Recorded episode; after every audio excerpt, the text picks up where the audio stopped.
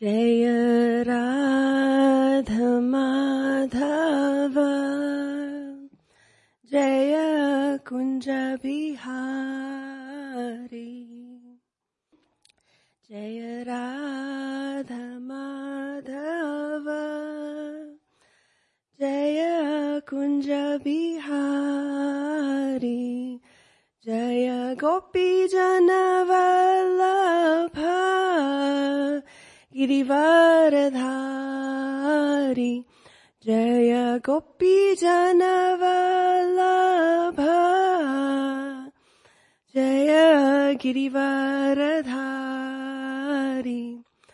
यशोदानन्दन व्रजजनरञ्जन यशोदनन्दन व्रजजनरञ्जन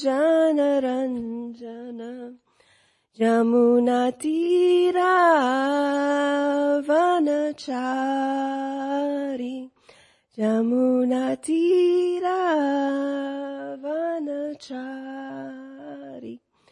जय राधमाधव जय कुञ्ज बिहारी जय राधमाधव जय Kunj Jayam Vishnupad Paramhamsa Parivrajagacharya Ashtotarashtata Shishimad A.C. Bhaktivedanta Swami Srila Prabhupada Ki Jay. Anantakota Vaishnava Vrinda Jay. All glories to assembled devotees. All glories to assembled devotees. All glories to assembled devotees. All glories to Shishi Guru and Gauranga. All glories to Srila Prabhupada. Om Namo Bhagavate Vasudevaya. Om Namo Bhagavate Vasudevaya. Om Namo Bhagavate Vasudevaya. Om Jnana Tamarandasya Janajana Shalakaya Chakshurulmitam Jaina Tasmai Shri Guruve Namaha. I was born in the darkest ignorance and my spiritual master opened my eyes with the torch of knowledge. I offer my respectful obeisances unto him. Sri Chaitanya Manovistam Stapitam Jena Bhutale Swayam Rupa Kadamayam Dadati Swapadantikam. When will Srila Rupa Goswami Prabhupada, who is established within this material world, the mission to fulfill the desire of Lord Chaitanya, give me shelter under his lotus feet? Vancha kalpa tarubhyascha kripa sindhubhyevacha patitanam pavanebhyo vaishnavebhyo namo namaha. I offer my respectful obeisances unto the Vaishnav devotees of the Lord. They are just like desire trees and can fulfill the desires of everyone, and they are full of compassion for the fallen conditioned souls. Jai Shri Krishna Chaitanya Prabhu Nityananda Shri Advaita Gadadhar Shri Vasadi Gaura Bhakta Vrinda. I offer my respectful obeisances unto Shri Chaitanya Mahaprabhu, Lord Nityananda, Shri Advaita Gadadhar Pandit, Shrivas Thakur, and all the devotees of Lord Chaitanya. Hare Krishna, Hare Krishna, Krishna Krishna, Hare Hare, Hare Rama, Hare Rama, Rama Rama, Hare Hare. I pray that Sri Sri Radha Kalachandji, Srila Prabhupada, and Srila Gurudev use me as an instrument to, so that their message can flow through me to give me the words to serve the Vaishnavas listening.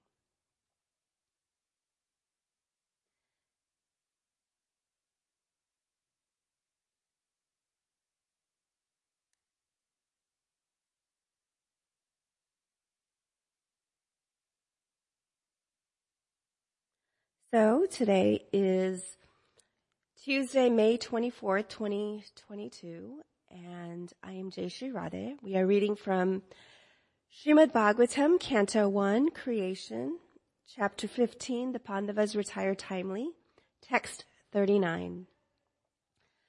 Mathurya yam tata vrajram sure senapatim tata prajapatyam nirup प्यष्टिम् अग्निन् अपि भाद ईश्वर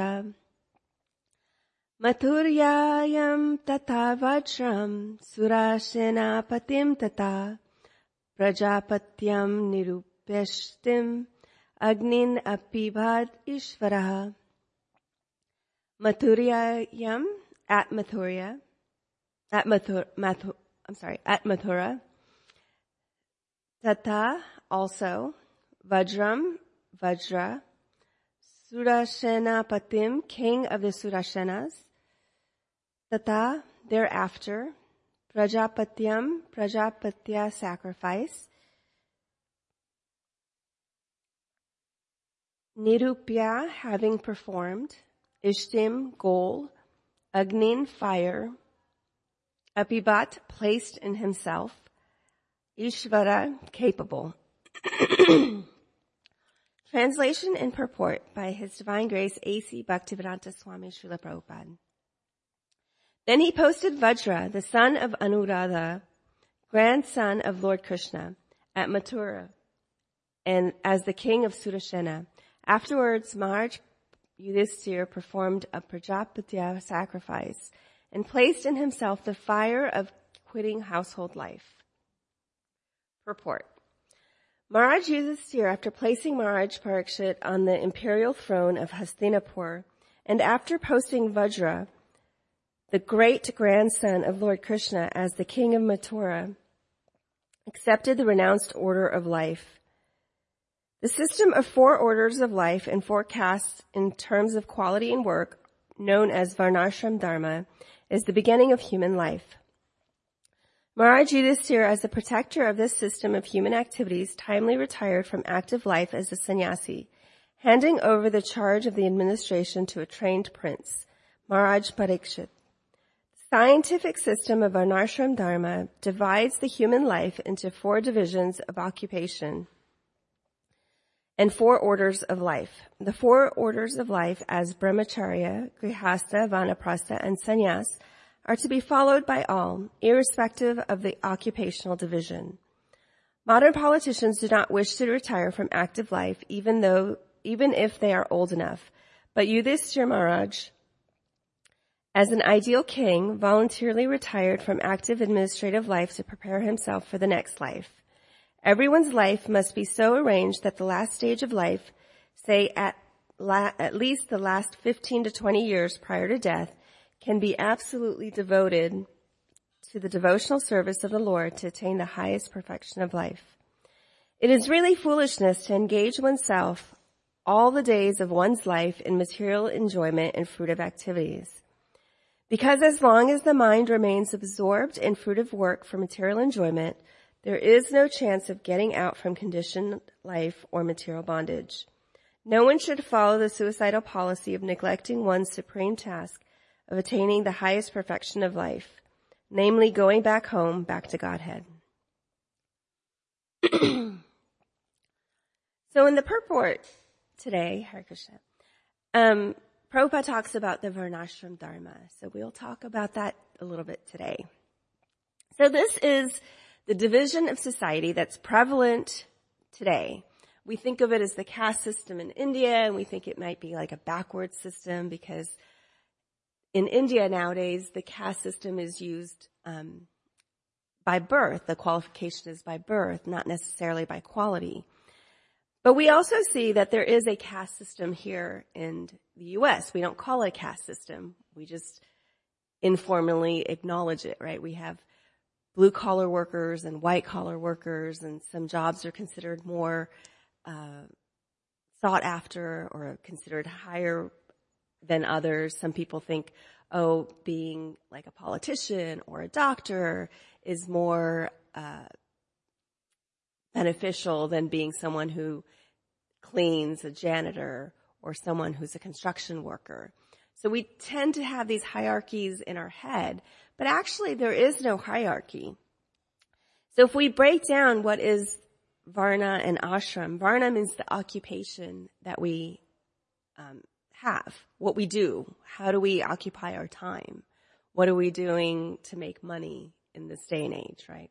So if we break that down into four classes, four divisions, we have the brahmanas, which are the intelligent class. These are the academicians, teachers, educators, writers, thought leaders, priests, ministers, doctors, healers, So people that spend their time teaching other people, people that spend their time learning, and that's their occupation, right? They're learning and teaching what they learn. Kshatriyas, also called the warrior class, or also known as the administrative class. These are where we look at our typical politicians, executives, um, warriors, so police, military, uh, leaders, rulers. You know, so we see that we'll have that in um, society. So we have people that make the rules, right? We've got Congress and politicians and presidents and things like that, that people like that that make the rules. And then we have people that kind of protect and serve and force the rules like the police and the military. And then we have the Vaishyas, which is the business class. So this is the class of people that um, are business minded. They're mer- merchants. They can also be farmers and business people. And in terms of farmers, they're more likely to be landowners and overseeing the farming of the land than the actual people that are tending to the land and farming the land. Um, we might think of a CEO of a major company to be like a leader, but actually they fall into the business class because they really just have the business training to to um, financially benefits that company. And then finally, we have shudras, the laborer class. These are our workers, the people that are actually doing the farming of the land. These are the people that are cleaning, um, janitors. So they're any kind of hard labor, what we can kind of think of as blue collar workers. In um, the purport of Srimad Bhagavatam, let's see, 1, 12, 13, Prabhupada says, um, well actually, sorry, in the Bhagavad Gita 4.13, Krishna says, according to the three modes of material nature and the work associated with them, the four divisions of human society are created by me. And although I am the creator of this system, you should know that I am yet the non-doer being unchangeable. So Krishna actually created the four divisions of human society. Like he kind of classified, made these divisions in, in terms of what people would want to do and how they want to live their lives. And then they're associated with the modes of material nature. So we know what the modes of material nature are. We have the mode of goodness, the mode of passion, the mode of ignorance. And brahmanas are considered the mode of goodness. Kshatriyas are considered to be in the mode of passion. And Vaishyas are considered to be in the modes of passion and ignorance. And then Shudras are considered to be the mode of ignorance. But when we have to understand that even though like Brahmanas are considered to be in the mode of goodness and Shudras in the mode of ignorance, one class is not more superior than another. Because actually in this day and age, we don't find any true pure brahmanas or anyone that's purely on the mode of goodness. We're all mixed. Like we may have some tendencies that are Brahmin tendencies and some that are going to be, you know, Kshatriya tendencies and some that'll be, um, business tendencies, right? So we have all these tendencies within all of us. So there's not anybody that's purely in the mode of goodness in this day and age. But we also have to understand that we need all classes of society to function. Right? If we just had a lot of brahmanas, a lot of people that are learning and teaching, then I, how would society function? Who's going to um, plan the infrastructure? Who's going to protect people? Who's going to clean and build? Right? So we need all all functions. It's also considered like the different parts of the body, right? The Brahmana is considered the head. The Kshatriya are the arms. The Vaishya is the body. And then the Shudra are the legs.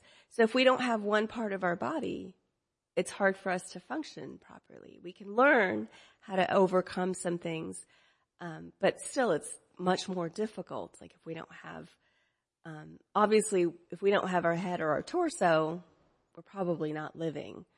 Um, and we can live without our arms and our legs, but it just makes life that much more difficult. And I, I like to give the example of the movie Day After Tomorrow. It's a very old movie, I think, at this point in time. But so I hopefully I'm not giving away any spoilers. But in this movie, there's a huge destructive events that are occurring, like the whole earth is getting flooded and, and um, destroyed. And so the rich class, they got together all over the world, not just in one country, and they built this ark, right? Like Noah's ark. It's supposed to be symbolic of Noah's ark. And the people that they invited onto this ark were basically scientists, academicians, people that were top of their field in in the academic world, scientific world, um, engineers. They had um, politicians, leaders, you know, people like that. So basically, brahmanas and kshatriyas, and the people that actually built the ark weren't allowed to come onto the ark to be saved. And I was thinking, well, once they, you know, the calamity's over and they have to rebuild society, who's actually going to rebuild? Because it's not going to be the brahmanas that don't have any um, artisan skills. They don't have the skills to actually lay down bricks and lay down concrete. It's not going to be the kshatriyas because they also don't have those skills. It's usually the shudras and the vaishyas that create those kinds of um, that part of society. So we need all parts of society. And so it is our own ego that tends, lets us think, well, I'm doing this, therefore I'm superior than another person, right? I'm the top of my field and that field happens to be in the world of academia or it happens to be in medicine world or medical world. So then I think, oh, well, then I'm the top of my field and I'm better than everyone else. I'm better than the janitor who cleans the hospital or the clinic because I'm the doctor that works there. Well, that's not true because if the area is not clean, it's hard to actually treat anyone. If, you know, so we all have to realize that we're all working together to create a functional society. So then we can break it down even further and look at what are the qualities of, of all these different classes of people, the divisions of society. In Bhagavad Gita 1841, Krishna says, Brahmanas, Kshatriyas, Vaishyas, and Shudras are distinguished by their qualities of work in accordance with the modes of nature. In 1842, he goes on to say, peacefulness, self-controlled, austerity, purity, tolerance, honesty, wisdom, knowledge, and religiousness. These are the qualities by which the Brahmanas work. In 1843, he says heroism, power, determination, resourcefulness, courage in battle, generosity, and leadership are the qualities of work for the Kshatriyas. 1844, he says farming, cattle raising, and business are the qualities of work for the Vaishyas, and for the Shudras there is labor and service to others. So in the Srimad Bhagavatam 1, 12, 13 in the purport, Prabhupada says, one's occupation in one of these categories is based on qualification, not by birth. What is one's tendency? So we have to look at these qualities that are laid out in the Bhagavad Gita, and we can read about them even more in depth, you know, if we study the Bhagavad Gita, the purports, if we study Srimad Bhagavatam, and we can really start to identify who, which of these qualities we identify with, right? Like, you know, if we talk about, um, you know, are, are you business minded? Do you have this head of like how to make money and, um, you know, really thrive in that environment? Or do you have a head for like just teaching, educating, um, talking to people in that way to help them understand something? Or, you know, do you have the quality that you're seeking, like things that you seek are peacefulness and austerity, or do you have this drive and, you know, you want to protect everyone and you just want to like make sure that everyone's safe. Those are the different qualities that we have to look into ourselves. In 1845, Krishna says, by following one's qualities of work, everyone can become perfect. Now please hear from me how this can be done. So we have to really figure out what our own dharma is, right? So it's varnashram dharma. So we're talking about the varna. And then now we're talking about dharma, our duty, our nature, who we are. And, you know, we can look at what our tendencies are. We may be in a certain environment, in a certain situation, and that may not be our best expression of ourself, of our true nature, of our qualities. But in this day and age, sometimes we have to make those sacrifices to earn money, to provide for our family, provide for ourselves, to maybe even donate to the temple, um, donate to other important causes um, that can help further Krishna consciousness. So we have to look at our particular qualities. Like I like to look at the example of my father. He, well, you know, obviously I also have been born in the Vaishya class. But my dad did not have any business tendencies whatsoever. Like if he touched a business, it tended to not do well. However, my dad was very into educating himself, reading scripture. He was very much into following, you know, living a life of self-control and austerity and he valued honesty. He was very tolerant. So he had a lot of Brahmin qualities.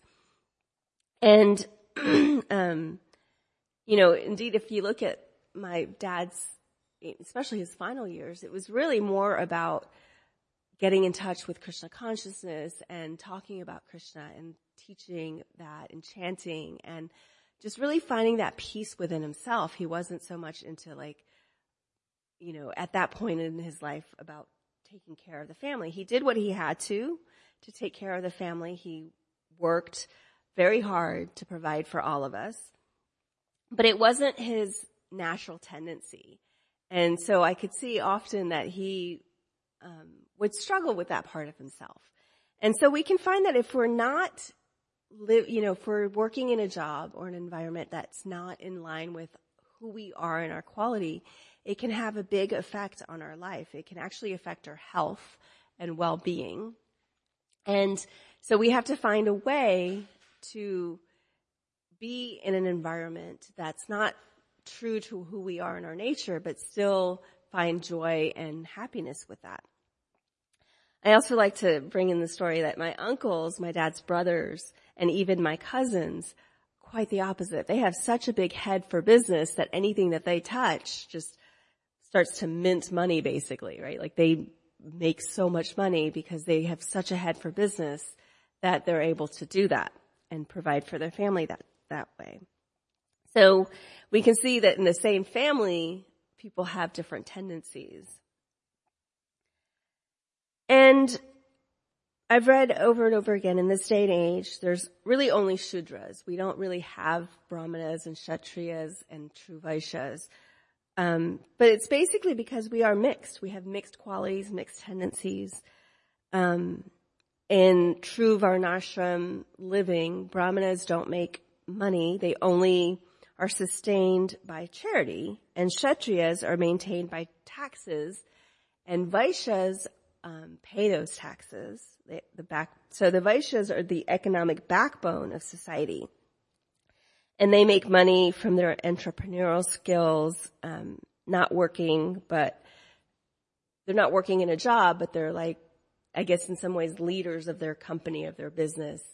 Um, but still, it's more of the business end of it that they're leading.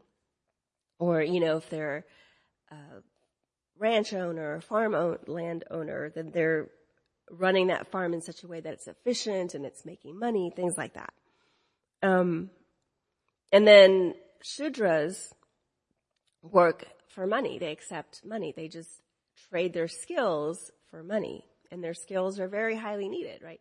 So if you look at, again, that correlation to the body, the legs are the foundation of the body. But the trunk, right, that's the main middle part. It's kind of like the main part of our body. It takes up the most amount of space. That's what the Vaishyas are. They're like the backbone of society, the, the um, merchant class.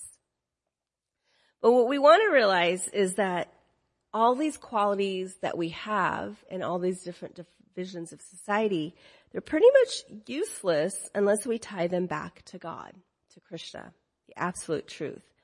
So whatever qualities that we have, we can really get in touch with that by using them in service of Krishna. So if someone is really good at being a business owner and making money, they can one donate money, money in charity to the other classes, brahmanas, to the temple for maintaining the temple, for maintaining the beautiful worship of Radha Kalachandji and all the deities on the altar. Um, they can, you know, support the people that are out uh, distributing books and preaching. They can support uh, the Prabhupada's preaching mission. Um, in the purport of Srimad Bhagavatam 1, 12, 13, Prabhupada says, in each and every one of the divisions of life, the aim must be to please the supreme authority of the personality of Godhead. So whatever we're doing, whatever station we're in life, we must always think of Krishna and serve him. And if we're all realizing that we're working together, we're all parts of the whole, like uh, the brahmanas and the kshatriyas and the vaishyas and the shudras, all parts of the whole, and we're all working towards pleasing Krishna and creating a society that is pleasing Krishna, then everyone benefits and everyone gains that perfection of um, getting in touch with who they really are. So these divisions and all of that, they're all great, but if we're not getting in touch with who we are, if we're just more interested in learning for the sake of learning and, um, you know, having scientific theory and trying to take God out of the equation, then it's not really um, making any progress in our spiritual life. But if we look at something like science, right? Like scientific method. And we're looking at it as like, these are, um, the rules of the material world that Krishna has created. We can see how beautiful the science, science is and scientific method. Science is just basically people trying to figure out Krishna's arrangements, right? Krishna's plans for the material world. So if we can see it that way, everything becomes connected to Krishna. In Bhagavad Gita 1845, Krishna says, by worship of the Lord, who is the source of all beings and who is all pervading, one can, in the performance of their own duty, attain perfection. And basically, I like that this um, is a, a, quote that my spiritual master Tamal Krishna Goswami has said, and I've heard Risat Swami quote many times, is, be who you are, be that for Krishna. So that's really important. If we're a musician, you know, we can be a musician for Krishna. If we are um, working in construction, you know, we can think of the buildings that we're constructing to be an offering to Krishna, even if they're being used for something else, that something else is still indirectly related to Krishna. If we're building temples or um, renovating temples, right, the actual people renovating, doing the, the work, that's another way you can use your skills for Krishna.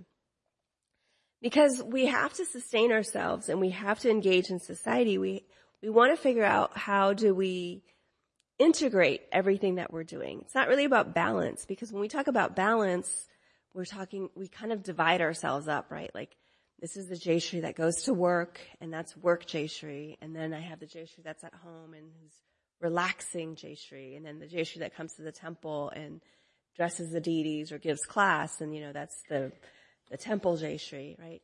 But instead, we want to integrate all of these different um, areas of our life where everything becomes about Krishna. So whether I'm going to work, that's also about Krishna in that one, i am searching for a way to um, preach in the health world, right? To teach people about spirituality and how important it is in their health. And that's how I'm integrating both earning money as well as educating people on who we truly are. So then we have um, that level of integration, and but even in my, you know, recreational time, right? Like learning how to bring Krishna into the times that I'm having fun. If I'm out in the park, you know, seeing Krishna everywhere around me. If I'm hanging out with people, you know, we're talking about Krishna because more times than not these days, um, especially post pandemic, you know, social life hasn't really been what it once was. The only people I tend to hang out with are other devotees. So, um, in that sense, it's, you know, we, whatever we start talking about, we always end up talking about Krishna and how Krishna is involved in our lives. So even in our social time, in our, in my fun time, Krishna is involved in that. You know, obviously when I come to the temple, it's really easy to see how Krishna is involved with that. But we really want to just connect everything and integrate our whole life to be around Krishna, right? Thinking about him all the time. But we also want to make sure that we're following our nature. Um, in Bhagavad Gita 333, Krishna says, even a person of knowledge acts according to their own nature, for everyone follows their nature. What can repression accomplish? So we want to follow our dharma. And sometimes we need to know what that is. Sometimes it's hard for us to know what that is. If, sometimes we're in a job where we can't, we're not feeling like we're following our own nature. Well, we can find either side jobs or hobbies that can help us be more in t- touch with our nature. We can figure that out. We can ask ourselves some questions like, what are the values that are the most important to you? Um, you know, there's values like compassion, gratitude, relationships, um, peacefulness, honesty, integrity. You know, there's so many different values. If you just Google values or qualities, you'll find a whole list of different things and you can just figure out which ones are the most important to you and probably narrow them down to like the top five.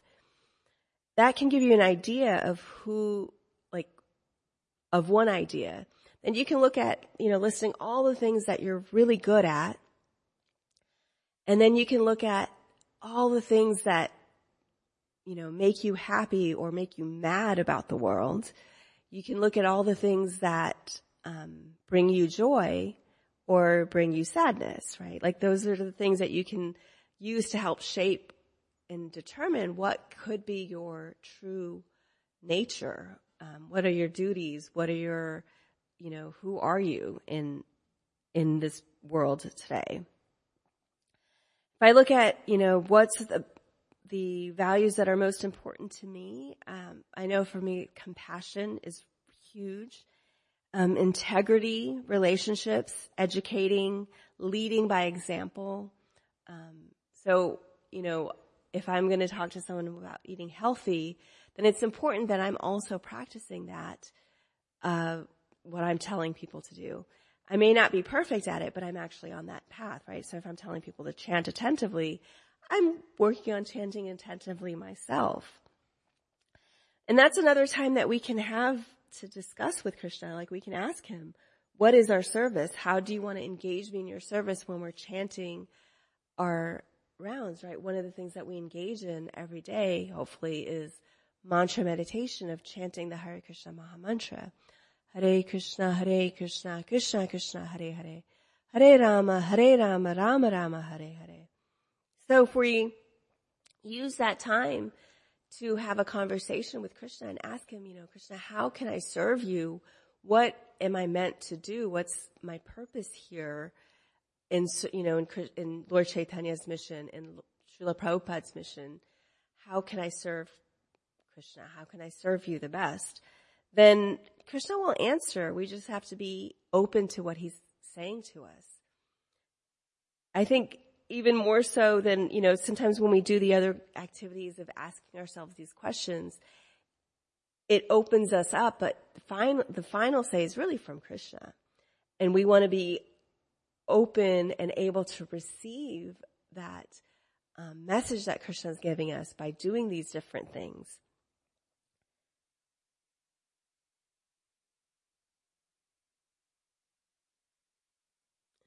So the other part of Varnashram Dharma is ashram, which means our station in life. And we have four stations according to the purport we read today. We have the student life, right? We have brahmacharya. We have the householder life called grihasta, retired vanaprastha, and um, renounced or devotional life, sannyas. And these stages of life occur in every class. There's a time that in everybody's life that they're, they're just learning mostly, their student life, right? And Prabhupada divides us up into like 25 years because, you know, 100 years is the typical lifespan according to Bhagavad Gita, Srimad Bhagavatam. We see in this day and age that we have a lot less. Our typical lifespan is 75 or 77, somewhere around there.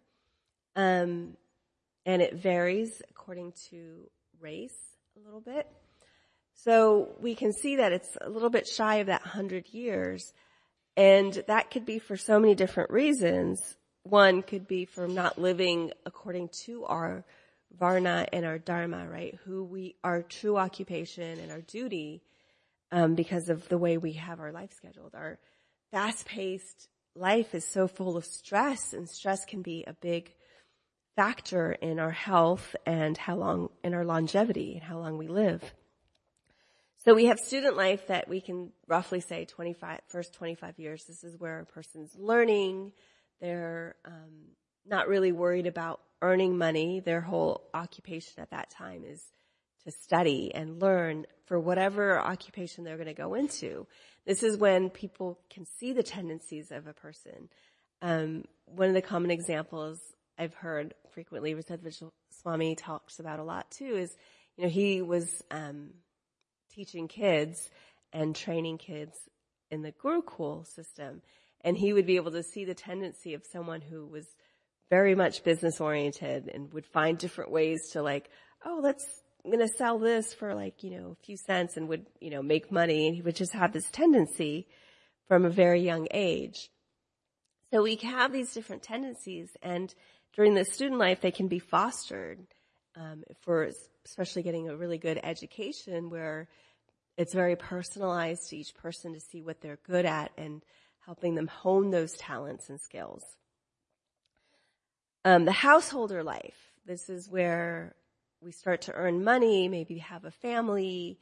Um, you know, we're looking at contributing to society in that way. People may continue to learn, especially if they're in the Brahmin class, right, or the, the, the teacher class. They may continue to learn so that they can continue to teach you know, as a doctor, we have what's called continuing medical education, and I have to have a certain amount of hours of continuing medical education every year to maintain my license to practice medicine. So there's still some continuous learning, but more than the learning is the, the teaching and the doing. So this is where there's a lot more activity happening. The retired life, you know, this is, so that would be from 25 to 50 according to um, Vedic culture, then at age 50 we retire. We see that the retirement age here in the U.S. is 65, and they're talking about pushing it back to 67. Um, and then even after that, like people don't want to retire, whether it's because they still have debt or they just don't know what else they want to do with their lives. Prabhupada mentions that in the purport today, that people don't want to retire. They want to pretty much work. And um, there's this thought or idea that people have that once they retire, that's it. It's over for them and they're going to die soon. And we actually do see that one because they retire late in life, um, like 65, 67, and two, because they haven't taken care of their health or other parts of their well-being throughout their entire life. They also don't have a purpose or something higher that they're connecting to after they retire. So they literally sit around and do nothing.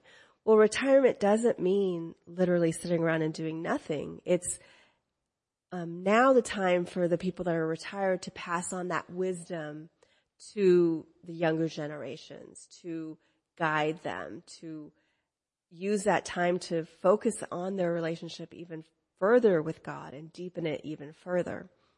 And then finally we have devotional life or sannyas, which is renounced, right? This is further than retirement. This is when somebody like says, okay, I'm giving up my family, I'm moving away, I'm going to Vrindavan or the forest and just occupying my entire time with, you know, chanting and reading and just devoting myself to Krishna. Well, Prabhupada says in this day and age that we can have that mentality all throughout, even as student, householder, retired, because we can realize that everything is for Krishna, for God. And when we tie everything into the absolute truth, to the Supreme Personality of Godhead, then we really can um, be renounced in every occupation, in every station of our life. So we don't have to have a separate time for that. Um, even that retirement, because if everything that we're doing is for Krishna and it's teaching the mission of Krishna, it's leading by example, it's showing others that um, who we are. We are spirit souls, and the spirit soul is eternal, full of bliss and knowledge, and we're servants of God, and we each have our own unique relationship with Krishna. And in whatever occupation of life we're dealing with that, then there's no need to retire per se. So we get that confused with people, you know, people that are working in that material world because they're like, oh, this is so fulfilling.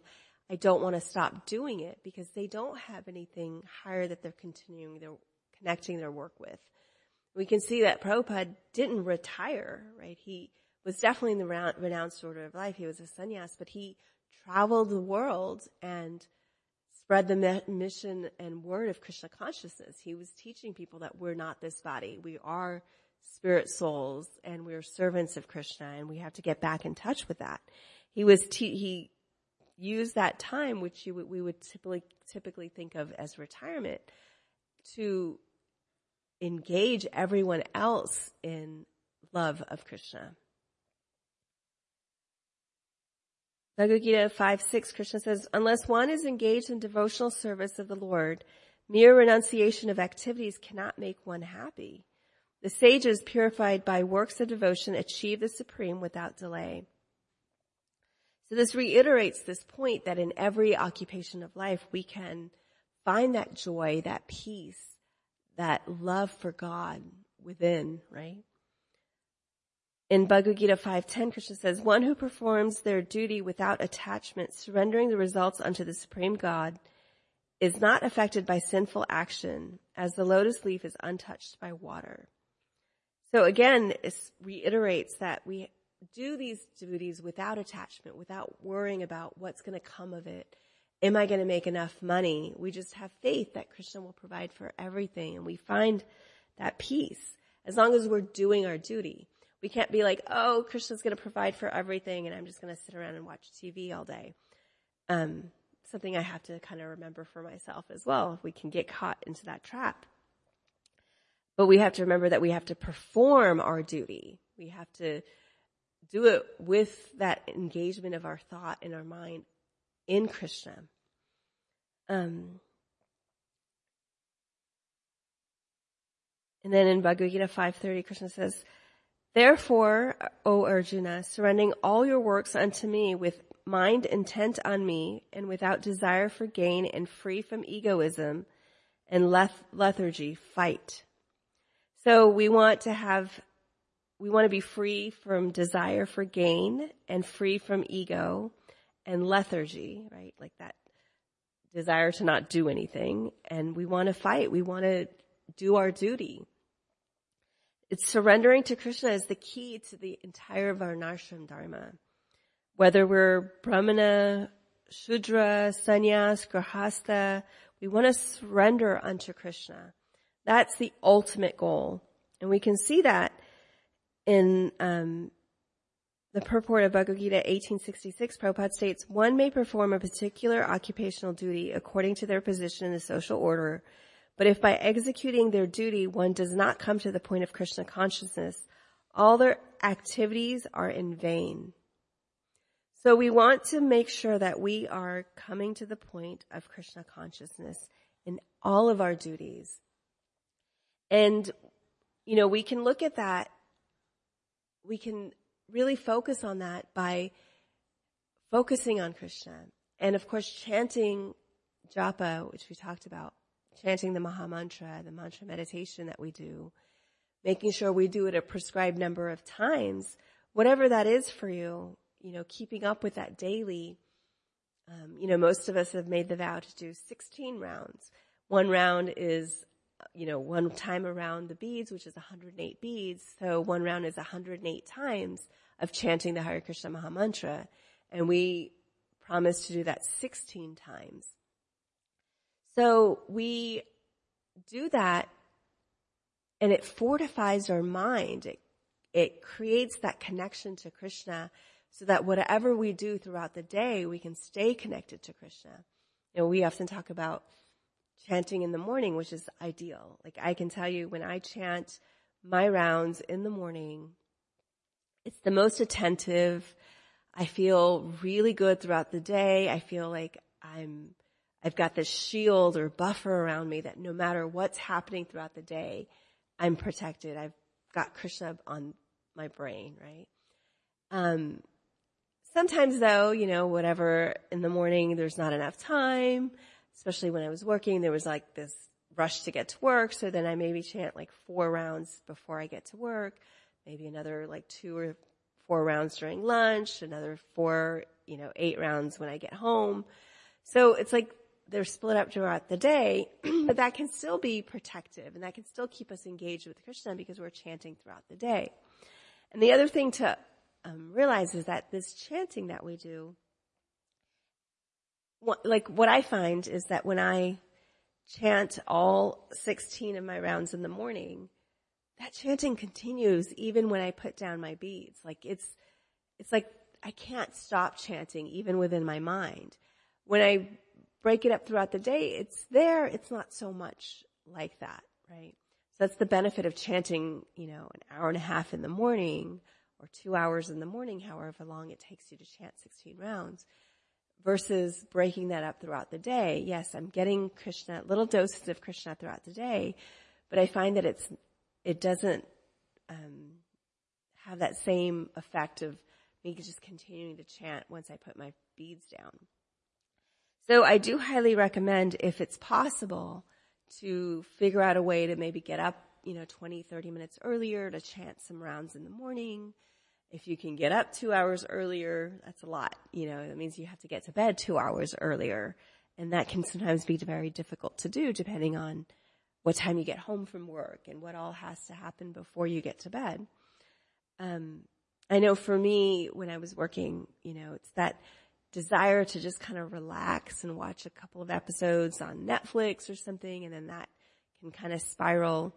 And there's this whole thing called um, revenge procrastination because you're so busy throughout the day that evening time is like the only time you have to do, um, you know, scroll on Facebook or watch TV. That we can go a little bit overboard with it and just keep doing it into the wee hours of the night.